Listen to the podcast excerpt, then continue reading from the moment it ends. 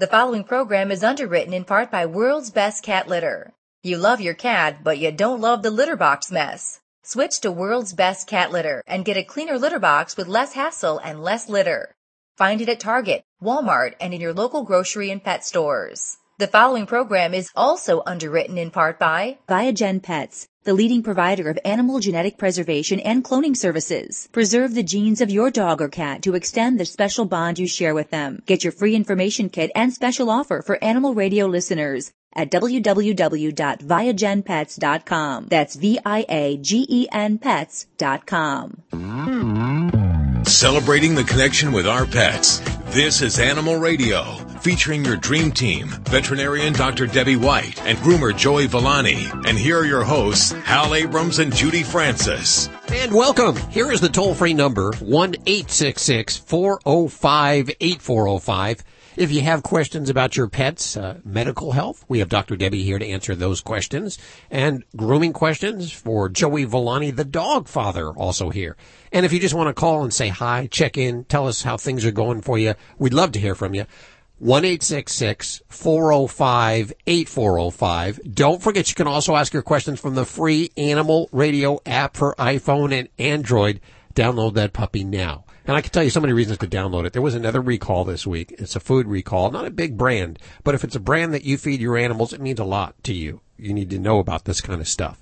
So whenever there's a recall and you have the Animal Radio app, a notification goes out and tells you what's wrong, who's That's recalling the food. pretty cool. It is. Another reason to download the free Animal Radio app as well as asking your questions from the app.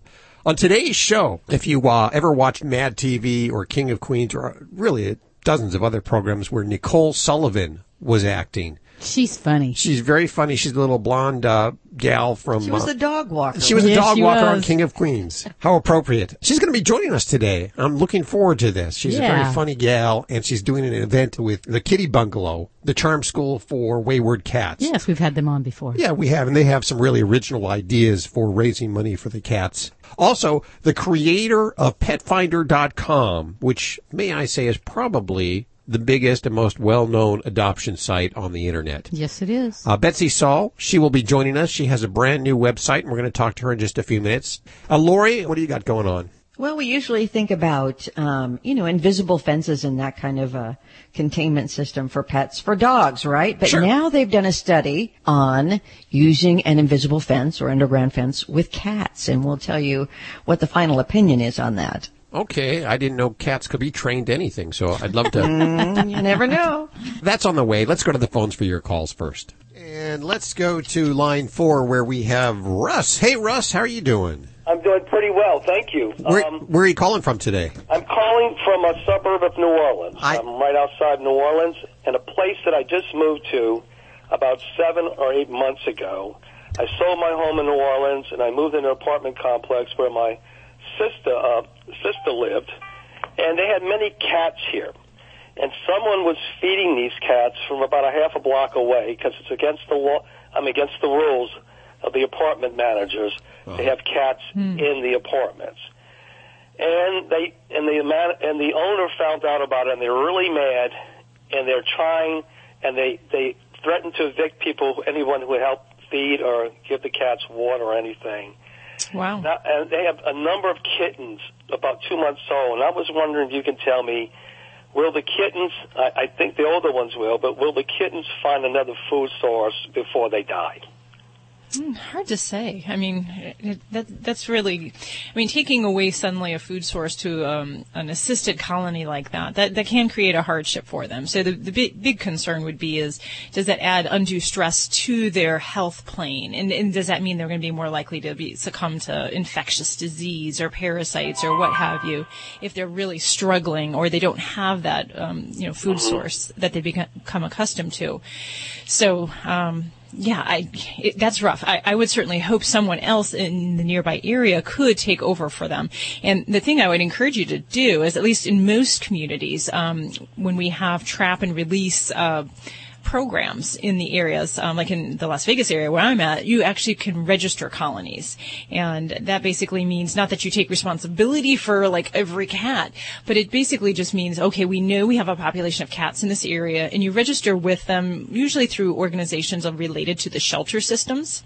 Mm-hmm. And that can also, that can be a benefit because it can, you know, if you can't participate in this, you can maybe find someone in the nearby area who can take care of this colony. And that may even mean that can help bring in financial resources because with, at least in my area, when you register a cat colony, that, then that brings them into the opportunities to get the, the, the trapping where they get spayed and neutered and they get vaccinations and then they get released. So if we get these kitties, if they're not already in a, a, um, a program like that, then you know you might find someone else who can take that role, um, and then ensure that they're not getting the cutoff in their you know resources that they've come to kind of count on at this point. This this animal community thing is there is there a name they go by? I've never I've never heard of that before.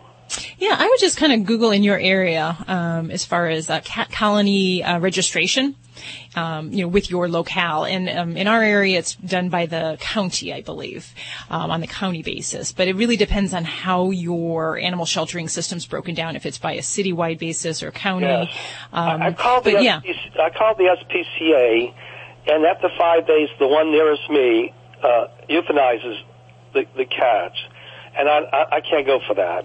Yeah, Uh, I need and to we're not looking for that. before I would have anybody involved. And yeah, and that's that's not what these kitties need. As feral cats, the adults are likely not going to be adoptable in the true sense of the word. Um, the kittens um, might, and, and certainly getting them into Yeah. one of these systems, then they they can have an opportunity to get socialized and uh, used to being around people on that basis. But the adults, we wouldn't. You know, if you took them to a shelter, their behavior would be that of a feral cat, and yeah, they will probably would be euthanized, um, unless they're kind of in this kind of um, uh, situation where we have a trap and release. Um, I'm, I'm bringing you a step further. If I can just say, ask you one more thing. Um, Sure. I, I, I'm, I'm being threatened to be evicted if I help the cats anymore. If I can't find any other source of helping them, what are the chances of these younger kittens, who are about two months old, they're not that young, what are the chances of them finding another food source? Is it less, is that too likely at all? Because I'm, I'm willing to take the gamble of helping them. Uh, I'm going to have to get a lawyer to defend me on this issue because these cats have been here like for years. Yeah. And, and I've talked to uh, apartment administration people, and they said because the uh, the landlord allow, allowed these cats to stay here these many years, she cannot really uh, evict anyone for helping them on her, on the property. But it, but if I do help them, I want to be prepared uh, to help them only because there's no other way. So w- what are the chances of these younger kittens? Of finding another food source, if I can't find any other um, place like you're referring to. Yeah, you know, it, that's hard to answer. I honestly can't say. It really depends on the neighbors in the area and will, if they start hanging around somebody else's house, is someone else going to feed them? Or are they going to be limited? Kid, uh, cat- uh, uh, cats can only go a few days without water and two weeks without food, and nobody around here, and they still hanging around my apartment. Yeah. And I'm I'm just thinking the worst that they're starving Right. and starving. I've been giving them still water, but I'm afraid to keep feeding them because they won't leave my um won't Yeah. won't Yeah. they won't they won't go somewhere else. But I've been giving them water, but it seems to me they're not getting fed, and every day that goes by, their lives are in. Uh, in, in Yeah. danger. So you, you're not sure of the situation. I guess what you're saying, it, the older they are, the, the greater the possibility of them finding a another place to go. Am I correct in saying that? Yeah, well, I I think just kind of having the adult cats there to kind of lead the way because they're going to kind of follow their lead. And don't forget that you know feral cats also they hunt. So um, if they're learning those skills from the other adult cats, now as a as a resident or someone in that neighborhood, I would far rather see feral cat colonies fed than saying, okay, let's just let them fend for themselves, get into garbage, and you know kill off all the local birds. Um, it- I would rather say, you know, as a landlord, you know, this is going to be a better solution to this problem, and if you know we could get a local uh, animal health authority in, maybe that will help to control the population. Because once you spay and neuter these guys, But you know, they have the- been spaded and neutered, not the kids, have. but the uh, others have. okay, well they that's were good. Let, let me, if I can, I know I'm taking them a lot of time, but if you, we can help me with this, maybe you can. You could just say goodbye then. Are there any legal help? Is there any legal help to defend these cats that I could go to? Is there any kind of type of an attorney that could help uh, defend these lives of these cats? There's about there's about a dozen of them. You know, um, I know we've had some lawyers that specialize in animal law. Um, so you may have someone in your area. I don't know, Hal, Judy, do you remember the individual we had? The Animal Legal Defense Fund is comes to mind uh, immediately. Okay. And doing an internet or a Google search for the Animal Legal Defense Fund Uh-huh. might help you at least find a lawyer who can uh, Yeah. say if there's if you have any traction whatsoever. Okay, Animal Legal Defense Fund. Okay, thank you so much. You, uh, I- I'm just going to hope the best and see if I can get some additional help. Thank you for your time. Yes, we we wish you the best of luck. Keep us posted. Let us know how this goes. right, I will. Uh, I, I've grown very attached to these cats, and uh, uh, they're the most. Uh, they're like they don't fight with one another. They're the most uh, dear uh, creatures that I've seen around in a long time. I hate to see them die, so I'll let you know. Okay, we appreciate what you're doing. Uh, toll free one eight six six four zero five eight four zero five to reach out to the Dream Team. Call the Dream Team now at 1 866 405 8405. Alan Cable with today's amazingly sweet love story watch. It goes. Owen's getting a little kiss from his dog. He's seven years old. This is a story of how one little boy and a dog changed each other's lives. Owen has an illness that causes his muscles to constantly be tense, so it's very difficult for him to move around and do simple things. It's made him very shy and withdrawn. Well, some folks were searching for someone to adopt a dog named Hachi. He's a big Italian shepherd that only has three legs. You got hit by a train and then came to us. Owen says it was a magical meeting. First day I met him, put his head on my lap, and that's what happened. Owen's family says he's a different kid with Hachi there, much more outgoing. I'm really happy. Everything changed my life. This is Animal Radio, baby. Dogs or cats, horse or emu, animals are people too. You know what they say, if you don't vote, you can't complain. Well, don't tell that to Toby. A New Zealand dog owner got in a lot of trouble for filling out a voter registration form for Toby, his Jack Russell Terrier. Peter Rhodes of Queenstown says he was just trying to make a point about government bureaucracy. But the bureaucrats aren't laughing. A local official said Rhodes may face criminal charges for voter fraud, even though Toby didn't even vote in the recent national election.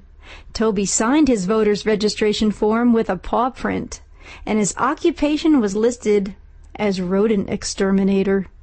I'm Britt Savage for Animal Radio. Animals are people too. Animal Radio.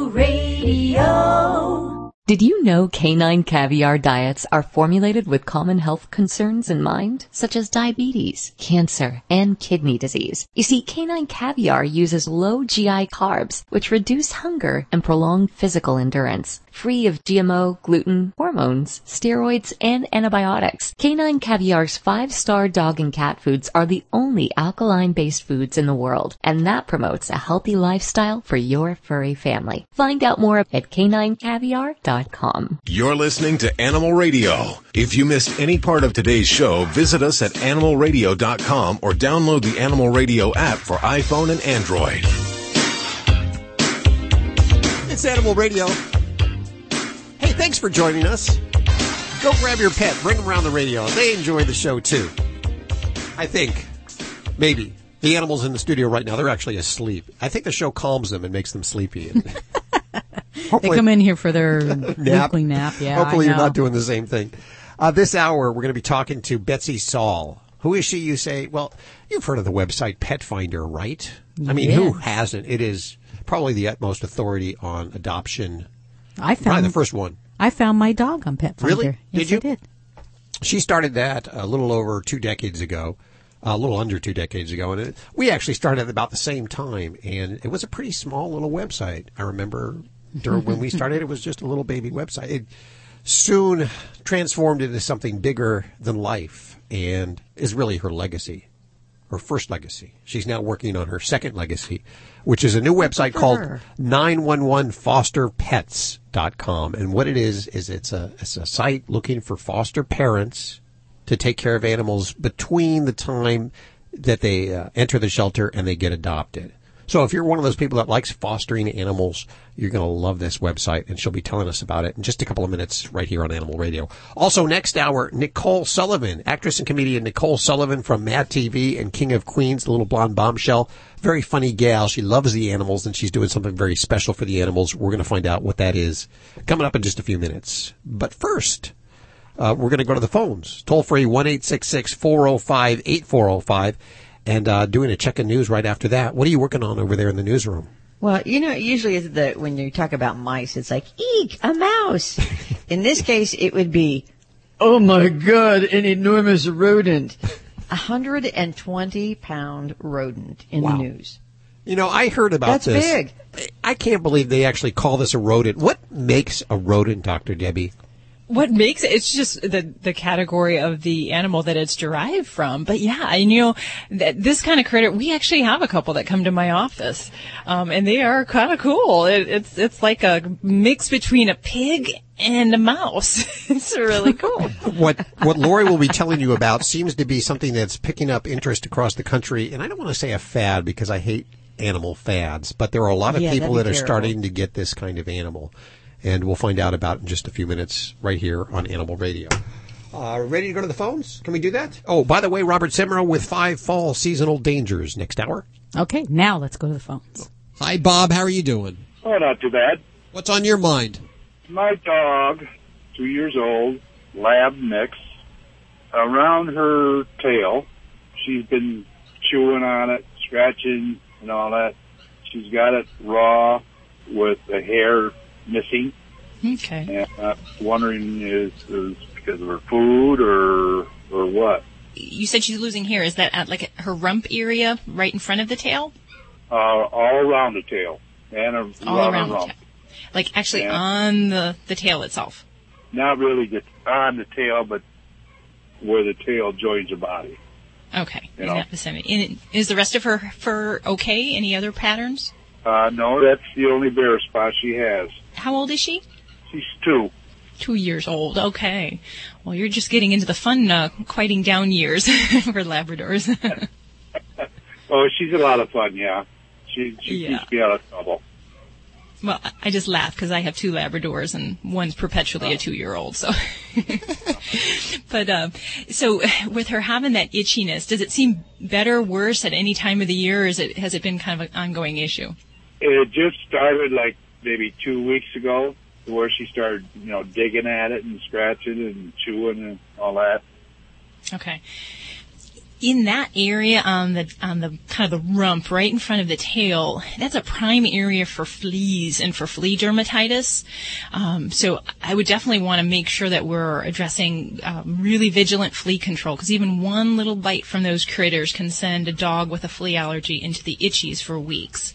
Um, so that would be one of the first things I'd want to make sure that we're doing a good flea program with um, shampoos. There's different topical meds, um, and you can kind of lift up the hair, and if you kind of push the hair backwards, sometimes you can actually see evidence of fleas, and and that may be what we call flea dirt, where you see like looks like pepper almost under the under the hair coat. So that might give us a clue that we need to really work on that flea control. I haven't seen a flea on her. Okay. So it, Yeah. basically the only place you can see is on her belly, but I haven't seen any, you know, scurrying across her belly at all. Yeah, and, and it can be hard. I mean, these little guys are the fleas are pretty tiny, so um, you know you might not see them, but you know look for that flea dirt. You know, if you see that and you don't see any critters, it means they're still there. Now, you know, outside of fleas, there's a lot of other things we could be looking at, and um, is our dog that we see a lot of problems with allergies and skin-related problems of all sorts. Um, so anything from yeast infection in Labradors is very common, but allergies where they're just having um, uh, like a hypersensitivity, where they're scratching, they're itching. Um, it tends to be in more than just one area. Um, so I would want to make sure that we're looking at that area. Um, if we see any kind of redness, any kind of crusting, anything yellow, um, then we really want to make sure we get a sample of that um, because sometimes we'll add in antibiotics and yeast medicine, things along those lines if there's an infection. Um, for itching, um, for mild itching, for allergies, I'm a fan of using, you know, antihistamines. And you'd want to, you know, talk to your veterinarian about the right dosage and so forth. But that would be something like doggy Benadryl. And then ultimately, we might even look at her diet. Um, it's a little less common to have just an all of a sudden problem with a food allergy, but um, for some dogs, and Labradors are a breed, we can see food allergies where um, it's things that they eat that actually cause their skin to itch. And it seems kind of crazy, but it, that is the case um, in dogs. You're listening to Animal Radio. Call the Dream Team now at 1 405 8405. Fido Friendly Magazine presents the 8th annual month-long pet adoption tour Get Your Licks on Route 66. On the road from September through October. Along with media sponsor Animal Radio and companion sponsors Turf Mutt and Evercare, we travel in our Mercedes Sprinter, provided by Sprinter Rentals from LA to Chicago, stopping at shelters along the way to support adoption events. Our community sponsors John Paul Pet, Zeus Pet Toys, Petcurean, Well Pet, Tito's Vodka, and Vet's Best go along for the ride while we bring our giant spinning wheel filled with prizes you can win. Log on to get your licks on Route66.com to find out where the tour stops near you. You can help raise money for your shelter, and you might just find your new forever friend. People say less is more. At Red Barn, we think less is better. It's what you won't find that sets our natural premium pet food apart. No byproducts, no corn or soy, no fillers. Just the natural ingredients your pets need to live the healthy life they deserve. Look at the label. We want you to. Red Barn Naturals Pet Food. Simply the best. Find it in your local pet specialty store. Red Barn canned food for cats and dogs is grain and gluten free. This is an Animal Radio News Update brought to you by Fear Free. Fear Free takes the pet out of petrified and puts the treat into treatment. To learn more and find a certified Fear Free veterinary professional near you, visit fearfreepets.com. Hi, I'm Lori Brooks. There's a new study out by some animal welfare specialists that shows using electronic containment systems to restrict where pet cats go does not result in long-term problems for their well-being. Uh, of course, you remember the use of handheld shock collars on dogs had previously led to concerns over the welfare of pets trained using the so-called e-collars. Now, however, other forms of electronic training devices for pets have not received as much attention from researchers until now. These include invisible or virtual fences, which deliver a static electric pulse to deter an animal from crossing a boundary like the edge of your property or your back or your front yard. Well, a new study into these systems by the researchers at University of Lincoln in the UK found no evidence of long-term problems in cats living with these underground fences compared to control cats that were able to roam freely in and out of their owners' yards. While some people argue that electronic containment systems can never be justified for pets, other research shows that hundreds of thousands of cats are killed and injured on roads each year, and these devices can help to prevent that. So consider this. Unlike owner-operated handheld electronic training devices, invisible fences, they say, depend purely on the cat's behavior for any correction and not human judgment. So in other words, there's not going to be a human on this end of what they might term a punishment, you know, pushing a little beeper thing. Modern devices train the cats to associate a warning beep instead with the location of the invisible fence. Therefore, animals may be able to quickly and efficiently learn appropriate avoidance techniques and behaviors without having that horrible anxiety or fear, you know, that they're going to be shocked. Thank you, Roro. Shortly after the Fukushima nuclear disaster in Japan five years ago, residents who lived near the plant were immediately evacuated, of course, because of the risk of radiation exposure. But did you know they were forced to leave their pets behind? Wow. Now, that's because residents were assured they would be back home in a day or so and that their pets would be okay. So they left them. They really didn't have a choice.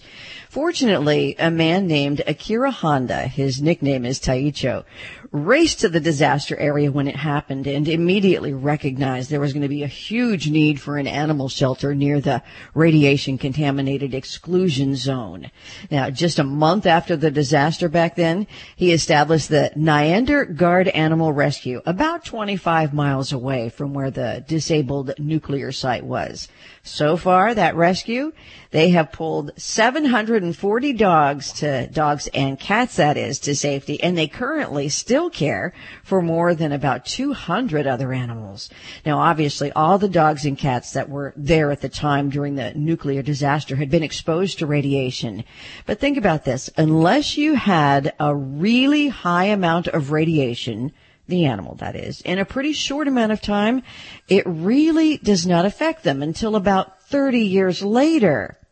Yeah. Yeah, I see. You're getting this now. Uh-huh. And they don't live that long. So saving all of the animals at that time was absolutely the right thing to do.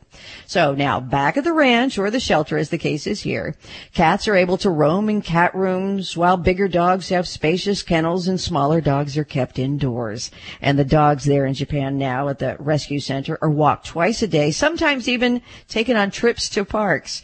And although five years have passed since the Fukushima nuclear disaster, the shelter still rescues and feeds abandoned animals in the restricted and abandoned areas. Well, the word rodent um, implies to me anyway, kind of ugly, unwanted little creatures that sneak into your home and freak out a lot of us. of course, many rodents are typically met by, and I don't agree with this either, the lethal trap or the stickiness of traps. But that is not always the case. There are people who have pet rodents. For example, there is a 120 pound rodent in Texarkana. That's right. You, you weren't hearing things. A 120 pound rodent in Texarkana. He is genuinely loved. He is hugged and even given home cooked meals every day.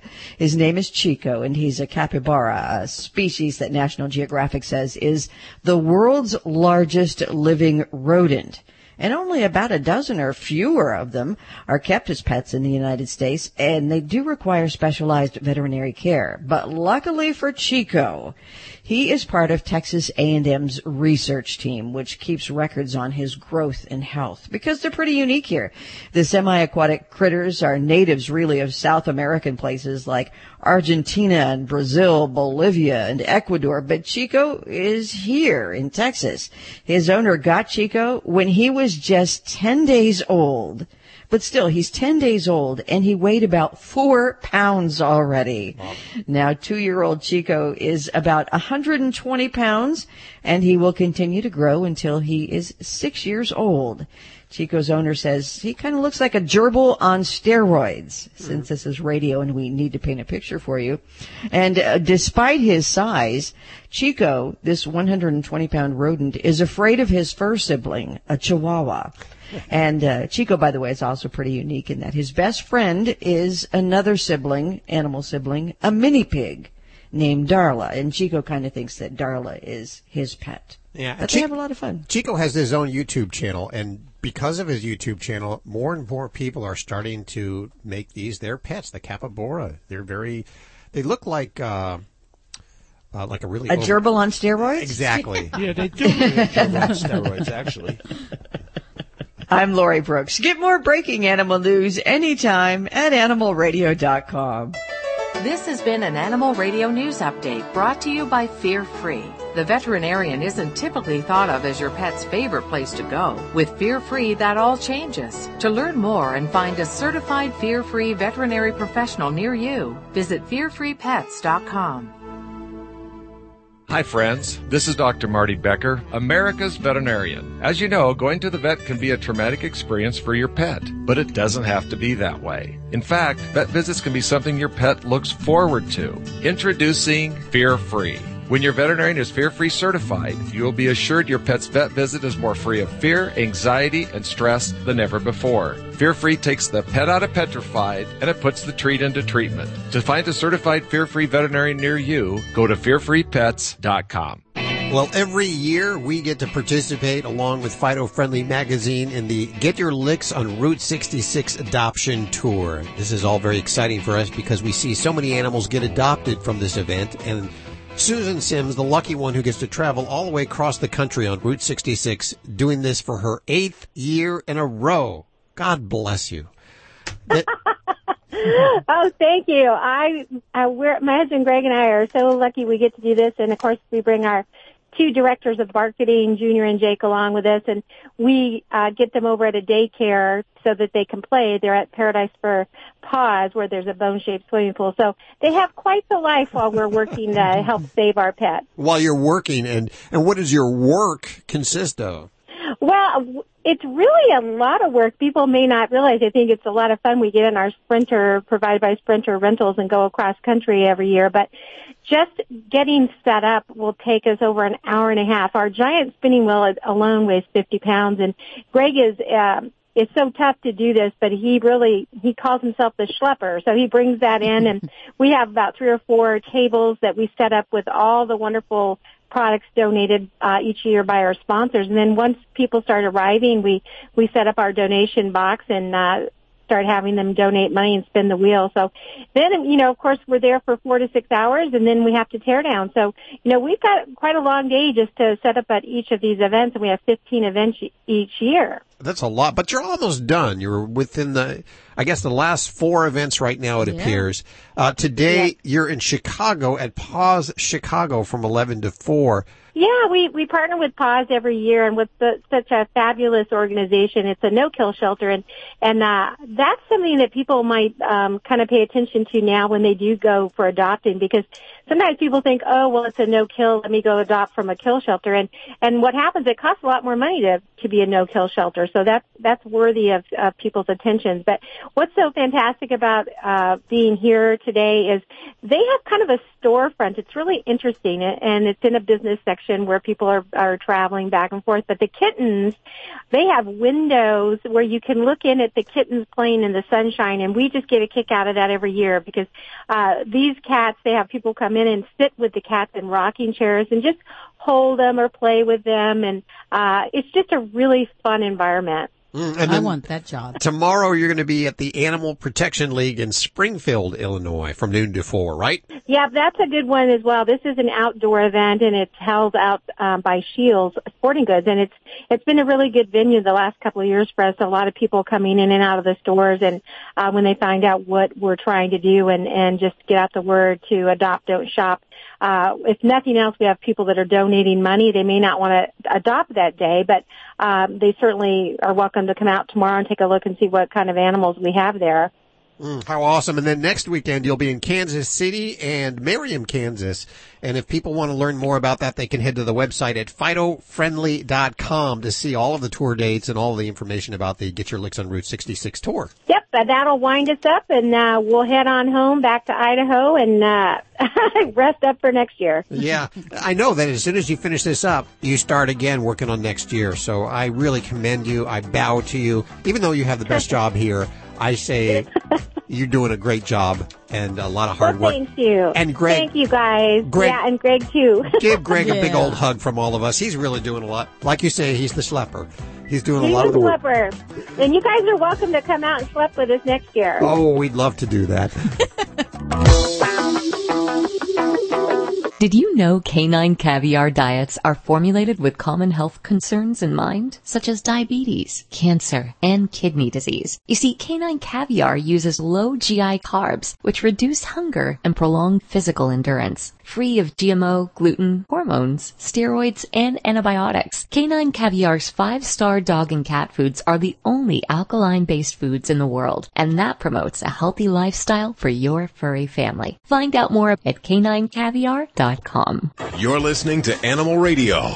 Call the Dream Team now at 1 405 8405.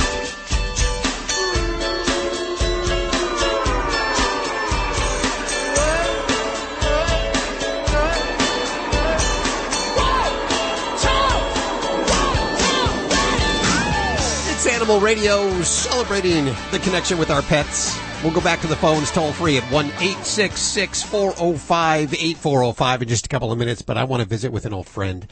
And uh, in fact, this young lady, when we started, she started a little website uh, called petfinder.com. Just a little Just a little webs- website yeah, then. And it turned into something really tremendous. And it is, uh, as far as I'm concerned, probably the foremost uh, pet adoption website that there is and ever has been.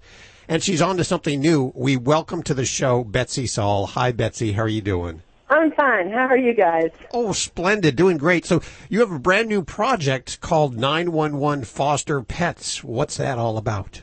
Well, we um, there were several of us that were working with Pet Finder, and over the many years, so we were so gratified in the public's response. And I think that it's fair to say that um, we really raised the awareness about all of the amazing animals in shelters over that you know that 15 year period. Yep. um, before I was ready to move on to the next thing and, and tackle the next problem because I, I became frustrated um, with the the pets that were that, that, that were never really. I don't. I, I, I don't want to say left behind because that suggests that nobody cares about them, and I think that the entire animal welfare community does care about all these pets. But the pets that never make it to adoption row, you know, the pets that because they're newborn or because they're old or because they um, just need a little extra time before they're transported to another facility don't ever get any kind of exposure. And so at Pet Finder, obviously we couldn't say, hey, this pet at this rescue organization or this shelter is more valuable than that pet just because it's short on time. You know, we couldn't, you know, we just, that those pets always got kind of left behind in, in terms of our ability to really market them. So after a few years of not working on Pet Finder and having, uh, my fingers in some other things, I, you know, would find that when I was waking up at night, it was, it was those guys that, that really bugged me, you know, when people Sure. would talk about like how, how gratifying Pet Finder must have been. I would say, yeah, but I remember going to this animal shelter and, uh, taking a tour and we got to this back room and about as many animals were in the back, this back facility, um, as were in the front of the facility. And I said, well, what are these guys? And they said, oh, well, these are the guys that are waiting. And about 25% of these animals make it up to adoption row. And they actually called it adoption row. And I just remember feeling kind of head swirly and like maybe I was going to throw up because there were all these amazing animals. And so much of it is just about timing or luck or, you know, you know how it is. Yes, well, and so these are animals that are uh, they could be sick or they could be what what are what are the maladies that they that keeps them from being adopted? You know, right now on 911 foster pets, we've got um, two groups of animals in more quantity than any other, and they are uh, number one, animals that are under eight weeks of age. So these are these are mm. either moms that are about to have puppies or kittens, or or batches of kittens and puppies that have no business being in a shelter, and everyone knows that, and so we need to get them out of the shelter. They're urgent by virtue of the fact that they need socialization in a different way than they can get in a shelter Sure. and also because they're at risk, right? There's an er, at-risk population, and so for disease and things like that, they need to be out of a shelter. The other group of pets are pets that, because I think you know, to toot our own horn, because we've been so amazing in animal welfare at doing what we do, there are now um, all these transports and rescues state to state, and you know, these partnerships between the foster-based groups and the shelters. But the, the timing is everything, right? And so we may have um, an animal that's identified in Dallas who somebody is willing to foster in Missouri, but the transport for that, the person that's going to drive that pet from one place to another is, and even, and it may be a purebred poodle and there's trying, it's trying to get the poodle, poodle rescue, right? But we need a week because that time, the time is up at the shelter a week before the transport's available. Mm-hmm. Well, you know, that's a really short-term foster need, right? And who wouldn't, you know, who who wouldn't stand up and say, "Hey, that poodle can come and crash at my pad for a week"? You know, that's, that's just so reasonable. And there are so many of us, and so many people who aren't even in animal welfare who would be like, "Oh yeah, that would be totally cool." You know, think of graduate students who would long to have a pet but really can't commit. You know, so and and and it's and it's all just a matter of uh, timing and and and in some cases luck, right? Like what you know, here's a pet you know that we can see on the site who is lucky by all standards. There's someone in another state that stood up and say they can come live with me for a while, Sure. um, or or I'll adopt them, but I can't get there for a week. So That's all common. all of the animals that we're going to find at 911 foster pets are obviously animals that, that need that transitional period to adoption. So they're not ready for adoption, but they're they're close to it. Well, I'd be lying if I didn't tell you that we don't mind the idea of some foster failures. You know? Yeah, well, you know what? That's my problem is that when I foster an animal, I cannot part with it after that. I, I become a foster failure. And I bet that maybe there's a high percentage of people who foster animals that are foster failures. I, I failed Um, twice. Well, I'm looking around the studio here and I, I see that, uh, Joey, you have a foster failure, don't you? You have two foster failures. Lori, Lori, how many do you have? Uh, one, two, two. Sunday just went to her new home yesterday. Oh, okay. Oh, good. Oh, good. wow. And uh, we don't foster here because we know, We know how- automatically we're failures. But we know that's going to happen, but it's it's it's certainly more than reasonable to think that we should, before we make a lifetime commitment to a pet, want to have an experience where we get to know that pet and make sure it's a good fit for the family. Right? There's, there's so many people get a pet and they the pet ends up in a shelter later because it wasn't a good fit. So I Right. think fostering is a perfectly beautiful way to try pets on for size. Well, I wish we had more time to talk with you today. You're doing wonderful work as usual, and I wish you the same success with this website as, of course, you did with Pet Finder. Betsy Saul, thank you so much for joining us today. Thank you. It's so it's so nice to hear from you guys, like old friends, like a reunion. It is, it is. We're going to head back to the phones for your calls, toll free, 1 866 405 8405 right now for Dr. Debbie and Joey Villani. How strong is Allegra D? It's my congestion's out of my way strong. Even in the park playing with my dogs. Go fetch, Bosley. Allegra D, a fast, non-drowsy antihistamine plus a powerful decongestant that starts relieving your toughest allergy symptoms in under one hour. Allegra D is breathing free for 24 hours strong, even in the convertible. Allegra D, strong relief for your allergy symptoms, guaranteed or your money back. Visit Allegra.com. Use only as directed. Celebrating the connection with our pets. This is Animal Radio, featuring your dream team, veterinarian Dr. Debbie White and groomer Joey Villani. And here are your hosts, Hal Abrams and Judy Francis. And we'll head back to the phones in just a couple of seconds here. The number's toll free, 1 866 405 8405. And don't forget, you can also ask your questions from the free Animal Radio app for iPhone and Android, an app you should have, you must have, especially if you want to be warned about those recalls. Whenever they happen, you'll get an immediate notification. And if you have a question, like in the middle of the night about your animal, you can reach out to us. Not that we'll answer in the middle of the night, but as soon as we It'll get be it, there it'll be there us, yes. for us, and we'll get right back to you because we, we that's what we do. That's how we roll here. Um, on the show this hour, Nicole Sullivan, actress and comedian Nicole Sullivan, will be joining us. If you're not familiar with her, maybe you watched King of Queens. She's the dog walker, the little blonde bombshell, and Uh-huh. I've been assured that I can say blonde bombshell. Yeah, I don't think that's derogatory. She, she's a little cutie and she's funny. She's a she's a catch, but she is married, and uh, I understand she has a bunch of animals. Uh oh.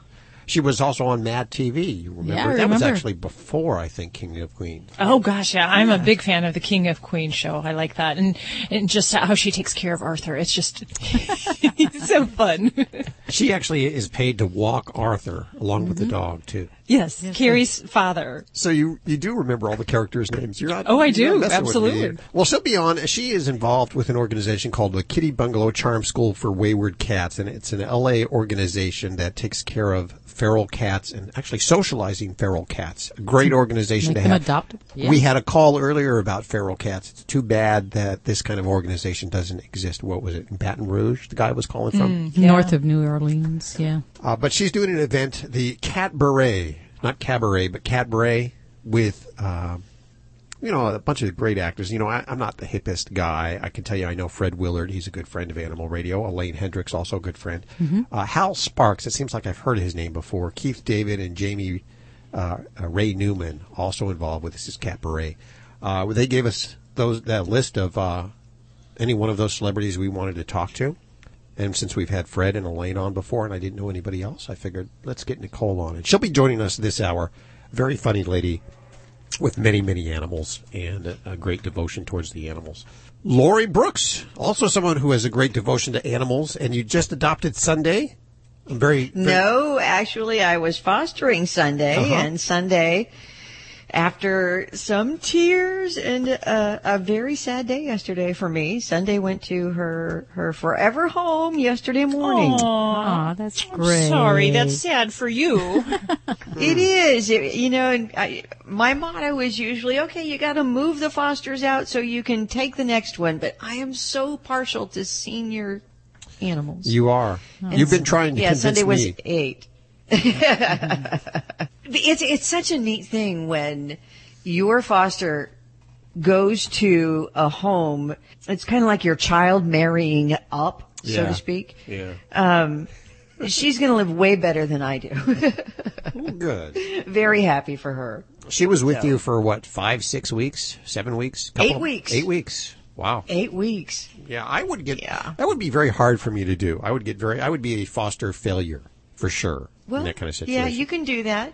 And it, it would have been fine with me if I was because she was so adorable. But, you know, it's nice for her to have the opportunity to become the only dog and get all the attention and, you know, all the spoils.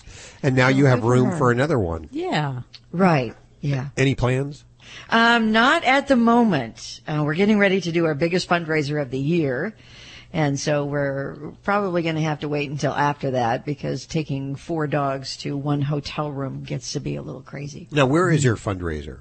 Um, it's at we do the Sea Witch Festival. We do on the on the Rebound Bulldog Rescue, and we do the Sea Witch Festival, which is at the end of this month. Always the last weekend in October at Rehoboth Beach in Delaware. Oh wow! If people want to learn more about that, is there a website they can go to? Um, yeah, you can go to on the Rebound Bulldog Rescue, or you can go to the Sea Witch Festival. And uh, the really fun part about it is that we have uh, a pretty well known bulldog kissing booth. And um, I love it. It's a little that's yellow fun. house front, and we set the bulldogs up there, and it's a dollar for a kiss. Oh, that is awesome. That is awesome. Yeah, okay, it is. Judy, can we put links to all of that over at the website at animalradio.com? Yes. Just in case you're in the I love you Delaware guys. area.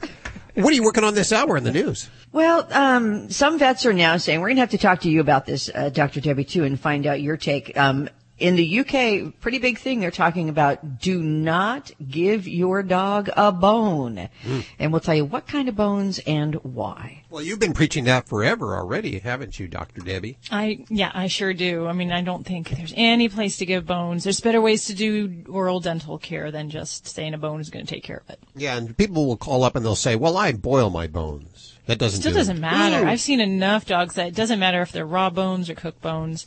Um, I think it gives us a false sense that you're doing something that's safer. Um, so no, I'm not a fan of it at all. Okay, so if you are a bone feeder to your dogs, you give them a bone as a treat, you want to be listening up for this. Also, speaking of dangers, around this time of year, Robert Semro with five fall, what is this? Five fall season dangers. I can't read my own handwriting. Five fall seasonal dangers. Five fall seasonal dangers. I can tell you a few right off the bat. I bet he's going to be talking about Halloween because that's always a big one where they get into the candy and, or they get scared, see people in costumes. But we'll find out. Robert does it his own way with his Listomania coming up in just a few minutes right here on Animal Radio. Uh, but first, it's all about you and your pets. Let's talk to you. Toll free 1 866 405 8405. Me? Yes, you looking down at the radio. And let's go to Sunny. I like that. What a beautiful name. Hi, Sunny. Hello. How you doing today? Fine, fine. Just relax. What's going on in your world? Uh, I got a cat, so like, like a ragdoll cat, and uh, we've had cats that come through the window, and we I've had them all taped up already, but he has got into a spraying over a year now, and he's I can't control him. I've tried stuff from the from the stores to find out what to stop him from doing, but it hasn't worked, and I was wondering what was called why he's doing this. Okay, so so far you've tried. You said taping up the window, like I- covering it up. I, I put I taped uh, the windows up so he wouldn't look outside anymore. Okay. Because he he was getting involved with this female cat that would come to the door, and just you know, and I I told my wife, look, she's coming through the window and t- antagonizing my cat, uh, our cat, and he, Mhm. he got really involved with it. He's never been the same after that. It's been over Oh. a year. Okay. And is this the only kitty you have? And, and does he stay inside? no, I, I have uh, three kitties, but I got one that we just brought in about six months ago. It belongs to a friend of ours, and we all work together. And she's on a she's she, he stays with us now for about six Okay. months now. And, and then everybody stays inside now? Yes, they're all inside cats. Okay, alrighty. So, Sonny, you have a challenge here because as long as that that uh, neighborhood cat is coming around, you have an ongoing stimulus uh, for your kitty. Everything you try in the inside of the house is going to be very marginal at improving this because as long as that cat is there, that stimulus is way stronger than any kind of obstacle you can put in the way. So, whatever we do, it's got to be a multi uh, approach. So, I definitely like the idea of um, you know doing things to help your cat from not seeing the kitty, but I want to start first on the outside of the house, and and I'm not advocating doing anything that's going to harm this cat. Um, so if it's a neighbor's cat, I, I'd go over there and say, hey, you know what, your cat's coming over. I'm having uh, urine spraying issues in my house. You know, uh, just want you to know maybe you can keep them inside. Um, that's one one step. But there are things that you can put outside that window to help keep that kitty from choosing to come by that window. Um, so you may end up in nice weather. You can get the motion activated uh, sprinklers, um, so that when the electronic eye detects movement, it sprinkles with a sprinkler in the area, and that helps to keep um, feral cats or outdoor cats away. Um, you can also do this. There's canned compressed air units that are also motion activated, and that's one way to kind of create a invisible barrier so that that cat, cat won't come around. Um, and, and I'll often use, you know, cats don't typically like um, citrus, so you can take orange peels, lemon peels, and kind of sprinkle that in the area, and that might be kind of a more, you know, natural way to kind of deter the kitty from there. So that's one thing. We got to keep the other kitty away. The other step is we want to try a little bit more creative ways to block your cat from seeing this kitty. And, you know, you can close the drapes, put barriers on the windows. Um, you can put something that might make it less attractive for your kitty to go there. So those little plastic uh, runners that you use to preserve your carpet, so, you know, all the traffic on it, you flip that upside down and it's got those little nubs. Um, if you lay that down in front of the particular um, area where this is happening, um, that's just one incentive for your kitty not to go there to help keep them away. All right. Um, and, and make sure you, you do pick up some kitty pheromones, which are scent hormones that have kind of a calming effect and, and do help when we have uh, multiple cat issues or anxiety issues. You put one, Um, one of them collars around his neck, and he wears it a lot to keep him calm. Yeah, yeah. So that's definitely one way those are those are um, designed. And then the other thing is, you know, if hopefully you have a harmonious feline inside the household, um, but also we want to make sure you got ample resources so that anything in a cat's world that they kind of stress about creates more anxiety and feeds some of these bad behaviors and unpleasant things. So, um, what is a cat stress? Cats stress about not having enough uh, food sources or water sources or having to walk by this hallway and have another cat meow at them. So you want to make sure with four cats that you have at least a good four litter boxes. I'd prefer to see five. Um, but we want to have those strategically around the house and have lots of food and water sources as well. So that decreases the inside stress with your social situation. And then hopefully that will also help with, you know, this other cat on the outside. But that's, that's a very overwhelming, um, drive, you know, to, to want to, hey, say this is my house, go away from that window. Um, this is what cats do. And instead of, you know, picking up the phone and calling or yelling out the window, this is how she, he's trying to tell that cat, get lost. Okay. We're trying to well, well, good luck with that, Sonny, and give your kitties a good scratch behind the ears for me. Okay. Take care now. One eight six six four zero five eight four zero five. That's the number of the Dream Team. This healthy serving of Animal Radio is brought to you by the grain-free Red Barn Naturals canned food for dogs and cats. Don't you know it's always made in the USA with natural, functional ingredients to support your pet's optimal health. Learn more over at redbarninc.com. And thanks Red Barn for underwriting Animal Radio. We love you guys. You're listening to Animal Radio. Call the Dream Team now at 1 405 8405. The warm weather is here, and that means dogs are outside getting muddy, smelly, and in need of a bath. Lucy Pet Products shampoos and conditioners are made with natural ingredients. They're available in terrific scents like apple, blueberry, tropical, coconut, lavender, and even that new puppy smell, with all profits going to help animals in need. Find them at your local pet store and at Petco stores nationwide, or go to lucypetproducts.com. You're listening to Animal Radio. Call the Dream Team now at 1 866 405 8405. You found us. It's Animal Radio. This is the show where we celebrate the connection with our pets. And if you don't have any pets, you probably think we're kind of crazy. If you have pets, you completely understand. we all love them like family. And sometimes we actually treat them better than family. I know I treat all my animals better than any of my family, but they give me an unconditional love, and I respect them for that. You know, if they want to sleep in the middle of the bed, that's fine. I will uh, sleep on the corner. I will sleep on the corner of the bed, and I think that's. I don't know about you, Lori. What do you let the animals in in your bed? Well, I told you Sunday went to her her new home. Yes. Yesterday, uh, so that leaves two dogs in the bed now. But I was sleeping with three bulldogs in the bed. What are you going to do with all that room? do you uh, do you sleep in weird positions to accommodate them? You have to, yeah, because what kind of person are you if you're going to, you know, disturb your dog and make them uncomfortable? That's what I'm saying. What about you, Dr. Debbie? You, you, know what? I, I'm kind of strange. I never, like, we usually don't sleep with our pets in the bedroom. Really? They sleep and they kind of watch, you know, the lower level of the house. But my little terrier mix, he's actually gotten to where he's very sneaky and he'll sneak into the bedroom while we're getting ready and he just quietly lays in the bed, does not move, and you don't know he's there. and then, but he's he's like the best bed partner. He does not make you make you move at all. He he picks the most in innocuous spot that won't be a bother. So he just tries to make it comfortable for us. So you have it all worked out there, Judy. You actually your dog sleeps in a crate. Doesn't she still sleeps. It. She's eight years old and she has slept in a crate the first night I brought her home. Well, okay, no, the second night I brought her home. First night she slept. And does with she me. like that? She likes it. You know, she has. We have our little playtime for about fifteen minutes on the bed before we go to bed. She's Yeah. up on the bed with me and cuddling and you know giving her scratches and loving. And then I open her crate and tell her it's time to go to bed, and she gets up and goes right in there. And it's so funny. She goes in there and lays down, and I swear in just two seconds she's sound asleep. So she's- she, she loves that it. routine. That's yeah, that's her routine. It's her comfort spot. It yeah, it's, her, it's like her own bedroom, and she's like, "Thank God they went to bed." Yeah. My cat's not so much like that. They uh, they curl up next to me on either side, and I can't roll one way or the other. And and the black uh, under my eyes, the wrinkles, that's all because I don't get sleep. And if you're like me. And I'm sure if you have cats, you may be like me. We want to hear from you today. Toll free, 1-866-405-8405. And in fact, we'll go back to the phones in just a couple of minutes. On the way, I'm very excited about this.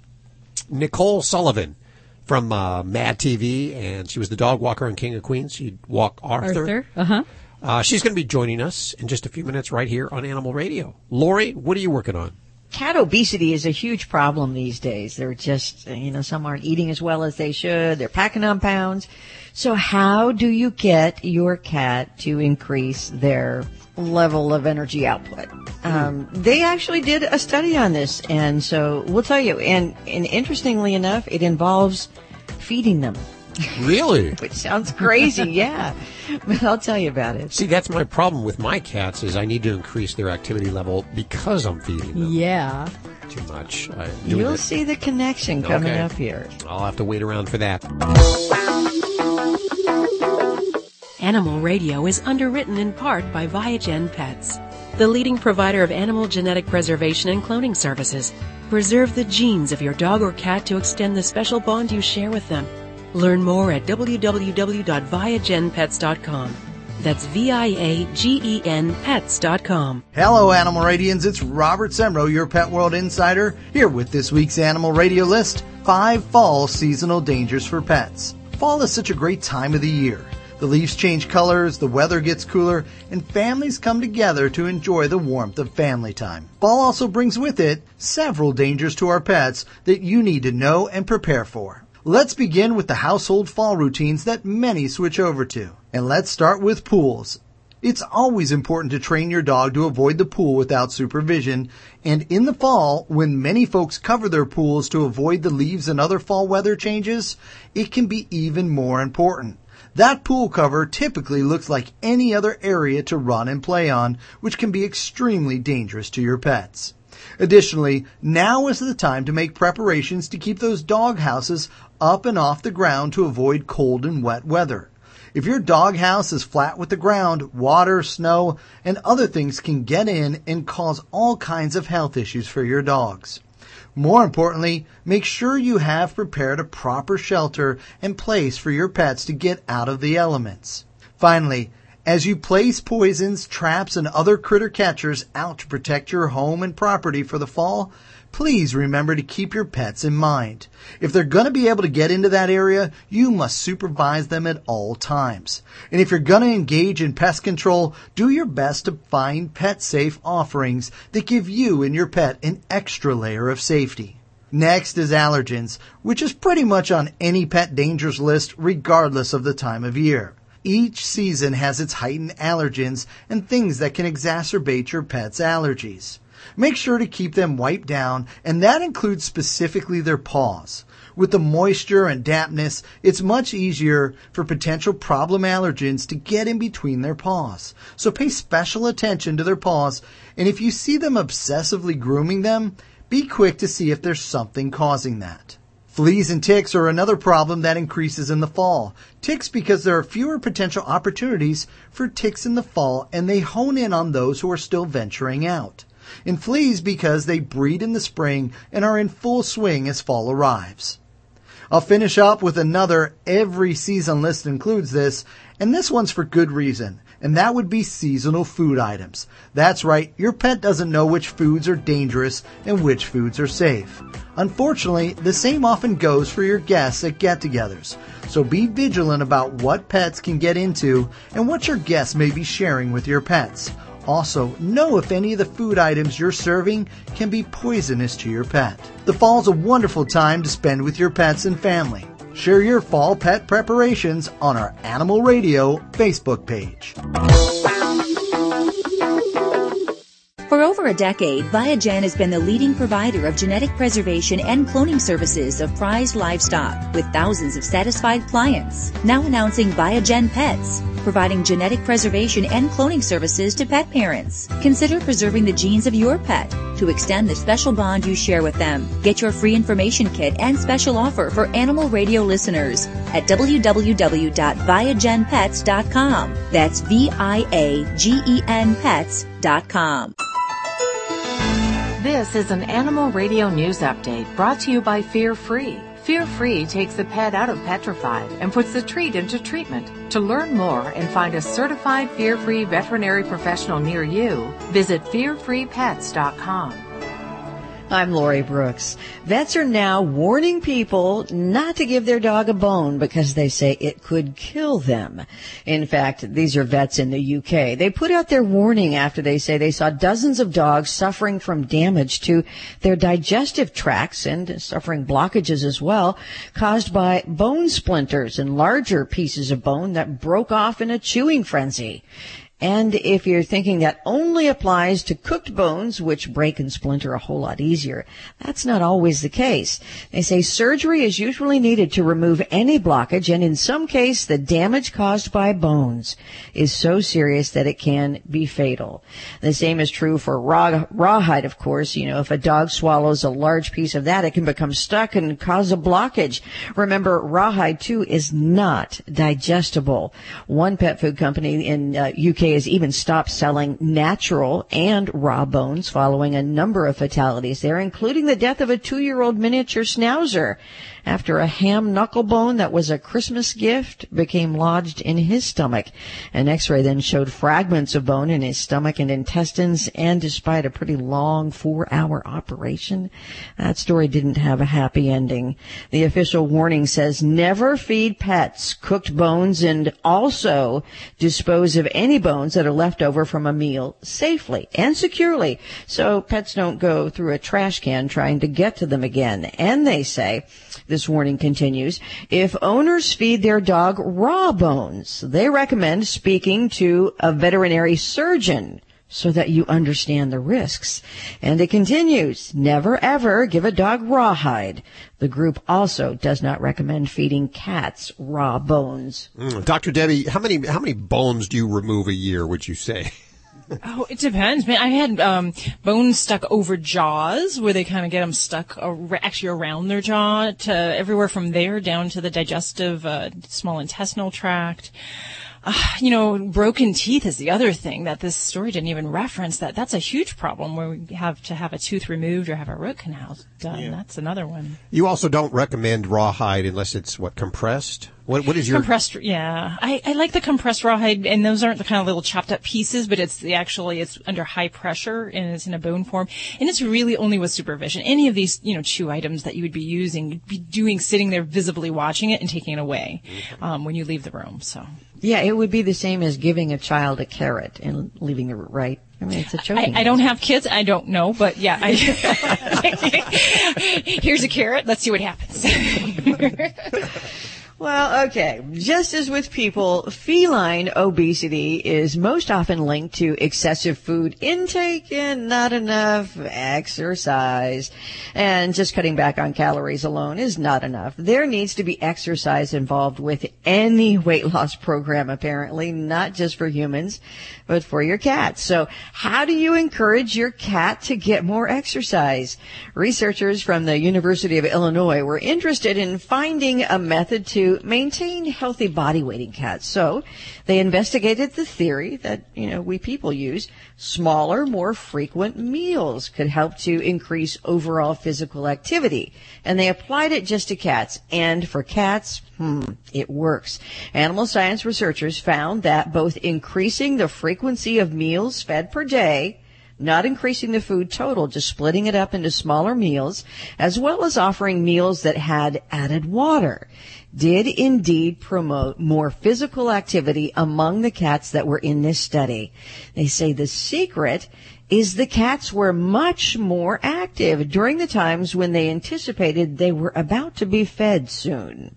So also rotating between dry kibble meals and wet or canned food, they say could also help in maintaining body weight. What they're really against is um, just putting out that big bowl of kibble for you know usually multiple cat households to gnaw on all day. It's it's not a good thing. Experts recognize, of course, that the lifestyle of pet owners may not allow for multiple feedings per day, but they say, hey, if you know we can go from even offering only one meal a day to just offering two, that's still a big step and would possibly promote more physical activity, meaning more weight loss for the obese kitty. Well, sometimes people buy goldfish for pets. Uh, They do. Thinking, you know, they're inexpensive. It could be a companion. They won't have extreme health issues or high vet costs. Then there is Conker, who is Brisbane, Australia's $500 goldfish, as he is known around town, because that's what it cost to save the $12 fish's life recently. Wow. When Conker swallowed a large pebble off the bottom of his aquarium when he was trying to, you know, scoop up a snack. His owner then had to rush the one-year-old fish to a vet for exotic animals because Conker began to choke on a pebble. And they say first they anesthetized him, which they did by dripping a sedative into the water until he dozed off. I would think a sleeping fish is kind of scary. But um, they allowed that allowed the vet to, of course, remove the stone. But you can imagine how scary it must have been because that pebble they say was about one third of an inch wide, and little Conker isn't even two inches long. He's a oh. pretty small goldfish, but that pebble was just too big for him to spit back out.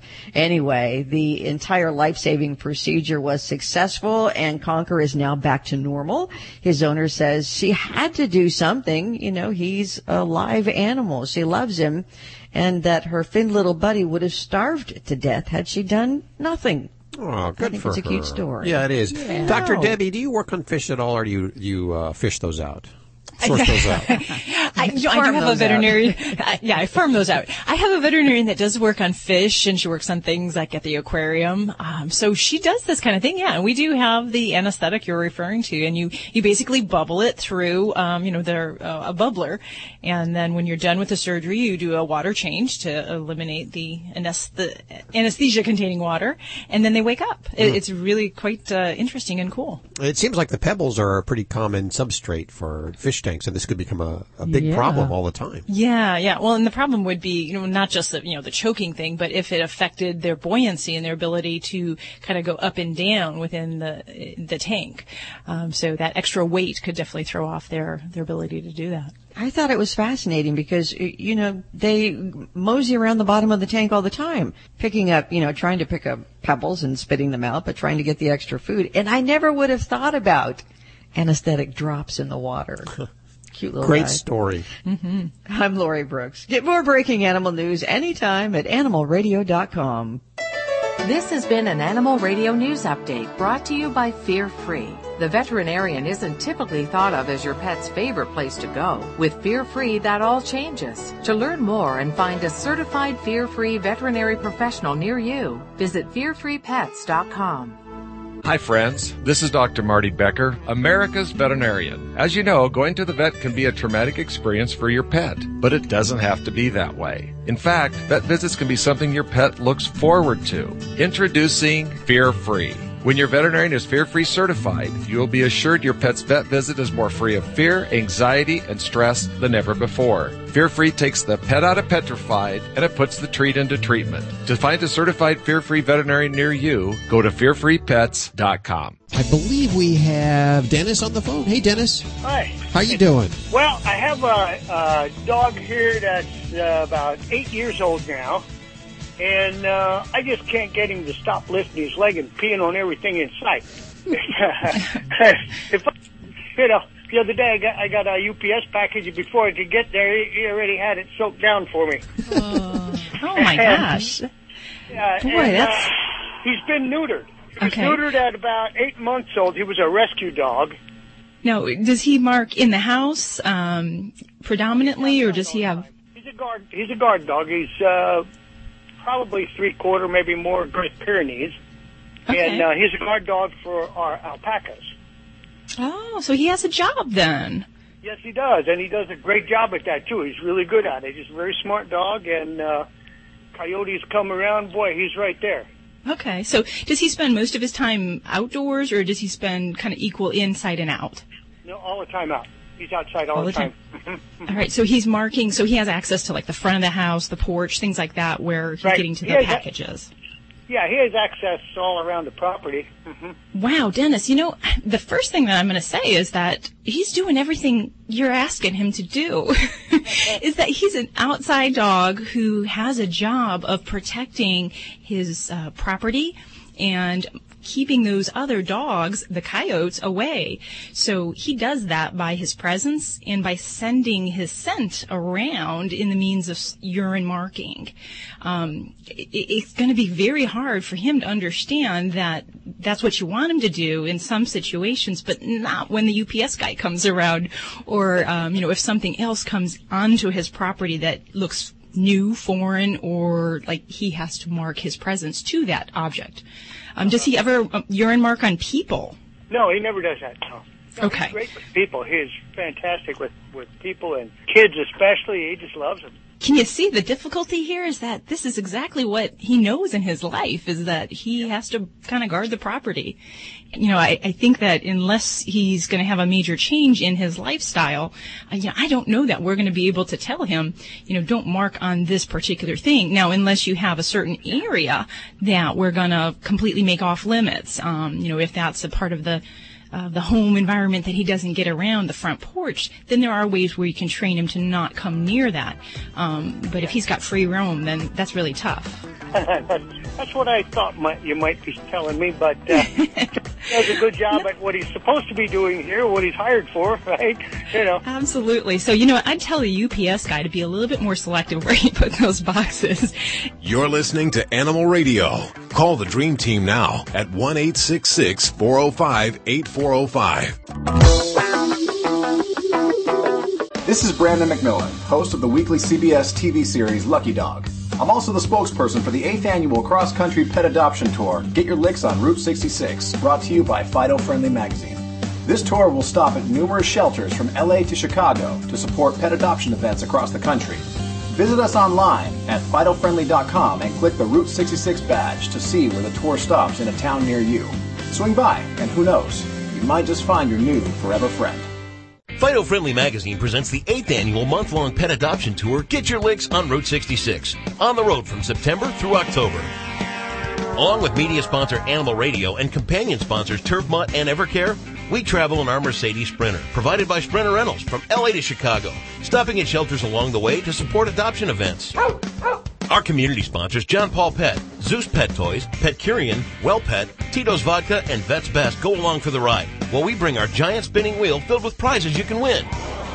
Log on to get your licks on Route66.com to find out where the tour stops near you. You can help raise money for your shelter and you might just find your new forever friend. You're listening to Animal Radio. If you missed any part of today's show, visit us at animalradio.com or download the Animal Radio app for iPhone and Android. It's Animal Radio celebrating the connection with our pets. Dr. Debbie just during the commercial break telling me how much she loved King and Queens. King of Queens. King of Queens, get it right. I Oh, didn't yes. think you actually watched television. Well, you know, there's those times when you just need to zone out and not think about medicine or veterinary work, and it, that show is awesome for that. and of course, the reason we bring that up is our guest Nicole Sullivan is joining us. I remember her first from Mad TV. Before that, Yes. and then uh, King of Queens. She was a dog walker and would have to walk Arthur. remember that? yeah. Which is funny because I need a daily walk too now. Oh, I, I should ask for some tips on how to walk some elderly men in my neighborhood. Nicole, welcome to the show. Hey guys, how are you? Very good. How are you doing? I'm great, thank you. So, how many animals do you have at home? I've got five animals. I have three dogs and two cats. Wow. Rescues. Were th- they were rescues? Were they foster failures? Uh, foster. I don't even know what that means. Foster failures. That, um, that means when you think you're just going to hold on to the animal Oh. for a little while and then maybe adopt it out, but you can't. You decide to keep um, it. You know, I've had a couple of those in my past, but no, I'm I'm I don't no longer lie to myself. I no longer try to pretend that if an animal comes in my house that they're ever leaving. Now you have five animals, and we've been talking about this a little earlier today. About at least with me, my cats sleep in bed, and I will sleep in pretty awkward positions so they're comfortable. So you don't disturb them. So I don't Dude, disturb dude, them. Let me explain to you, let me explain to you my bed situation. Okay. My hu- my husband sleeps obviously next to me with about seven pillows around him because he fancies himself like an NBA player, like his joints hurt. Like he never he never played professional sports. He shouldn't be in that much pain.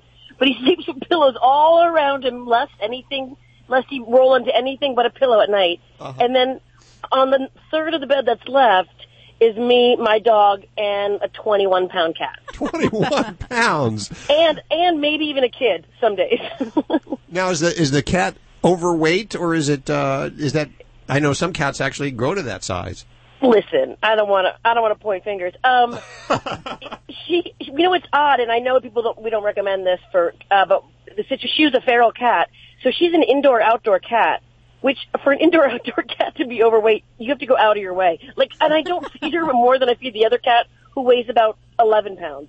So uh, I don't know exactly how it's going. I don't know exactly how it's happening, but she's also a big cat. She's a big cat. Well, how do you spoil your cat? We just had a newscast where this lady uh, spent five. What was it? Five hundred dollars on her goldfish to get a rock out of his mouth. Yeah. mouth. Surgery.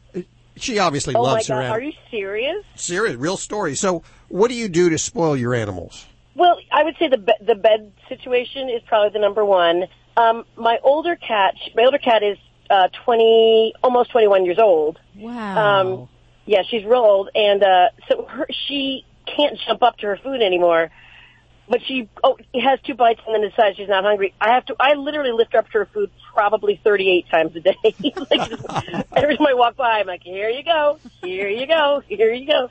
Uh, and then I buy them, of course. You know, my husband's like, they can eat dry food, and I'm like, no, they they like when I buy them their little broth. I buy them chicken broth at the store so they can lick it. Does your husband ever get jealous? Um, no, I mean, jealous wouldn't be the right word. His patience level's lower. We had a, one cat that had a, she just got old and just started peeing everywhere in the house, and it lasted a long time. Like I, I tried changing her food, I tried getting her an allergy test, like I just tried a bunch of stuff, and nothing was, nothing was working. Putting tinfoil on things, and and then finally, I just was like, everywhere she peed in the house, every single place was like her spot, which was like nine of them. I put a litter box. I did that too. I had tinfoil all over my walls and stuff. Oh my god! Oh, yeah, the tinfoil. She peed right on the tinfoil. She didn't care about the tinfoil. I put the tinfoil on the spot. She'd pee on it. And then I went and got those like tossable, uh, you know, cat, kitty litter box, the cardboard ones, and I put one literally everywhere was her spot. and then one, and then she peed in. So then there was nine litter boxes. Nine. I'm cleaning up, Uh-huh. and then one by one, I would I would eliminate a litter box one by one, and she doesn't do it anymore. We still have like probably three or three. We still have three litter boxes in the house, but she doesn't do it anymore. Good job. You did a great job at kind of getting her back to the litter box. That's great. I know. Thank. I mean, I just had to. My husband was like, "What has happened to our house?" I'm like, "I don't know." He goes, "Did you read about this somewhere?" I'm like, "No, I'm making it up. Just go with me." Now I'm getting the feeling your husband is the dog guy. He's more the dog guy, yes. Although the cat, the the heavy set cat, I'll call her, really likes him, and he sort of begrudgingly likes her too. He pretends he doesn't, but they get along really well. Well, we got you on the phone today because of our favorite organization in LA, the Kitty Bungalow Charm School of Wayward Cats. And these guys uh, take care of feral cats pretty much. And they do these uh, all kinds of wonderful events. And they're, ha- they're having a brand new event coming up uh, October 15th. So I guess that would be next week. yes, yes. yes Okay. The Spectacular. Catbaret. Yes, Oh, yes. that's what we're talking about. Okay, good, good, good. Okay, okay yes, Catbaret uh, at the Avalon Theater. Oh, it's so fun.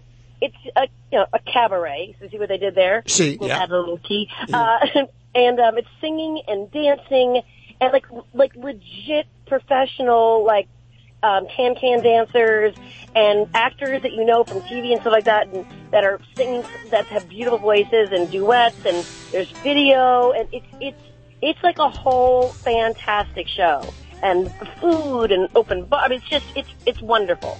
And are you dancing or are you singing? What do you do? Dancing, of course. No, I'm not dancing. Um, uh, like I said, they've they've actual cute dances. Um, I do I do comedy every year, not stand up. I usually do a sketch with Fred Willard. Uh, so we're we're writing a new sketch for this year's show. Very good. I'm going to put all the information, like I said, over the website. If you're in the LA area, head on over to it. And it's next Saturday. next Saturday. Yes. Nicole, thanks so much for hanging with us today. Thank you for having me on your show. I appreciate it. If you want to learn more about uh, what she's doing or anything you've heard on today's show and get your fix, head on over to animalradio.pet or download the Animal Radio app for iPhone and Android. It's so easy to do from the Google Play Store or the Apple iTunes Store. And uh, we'll catch you next week for more Animal Radio right here on this fine station. Have a great one. Bye bye. Bye. See you next week.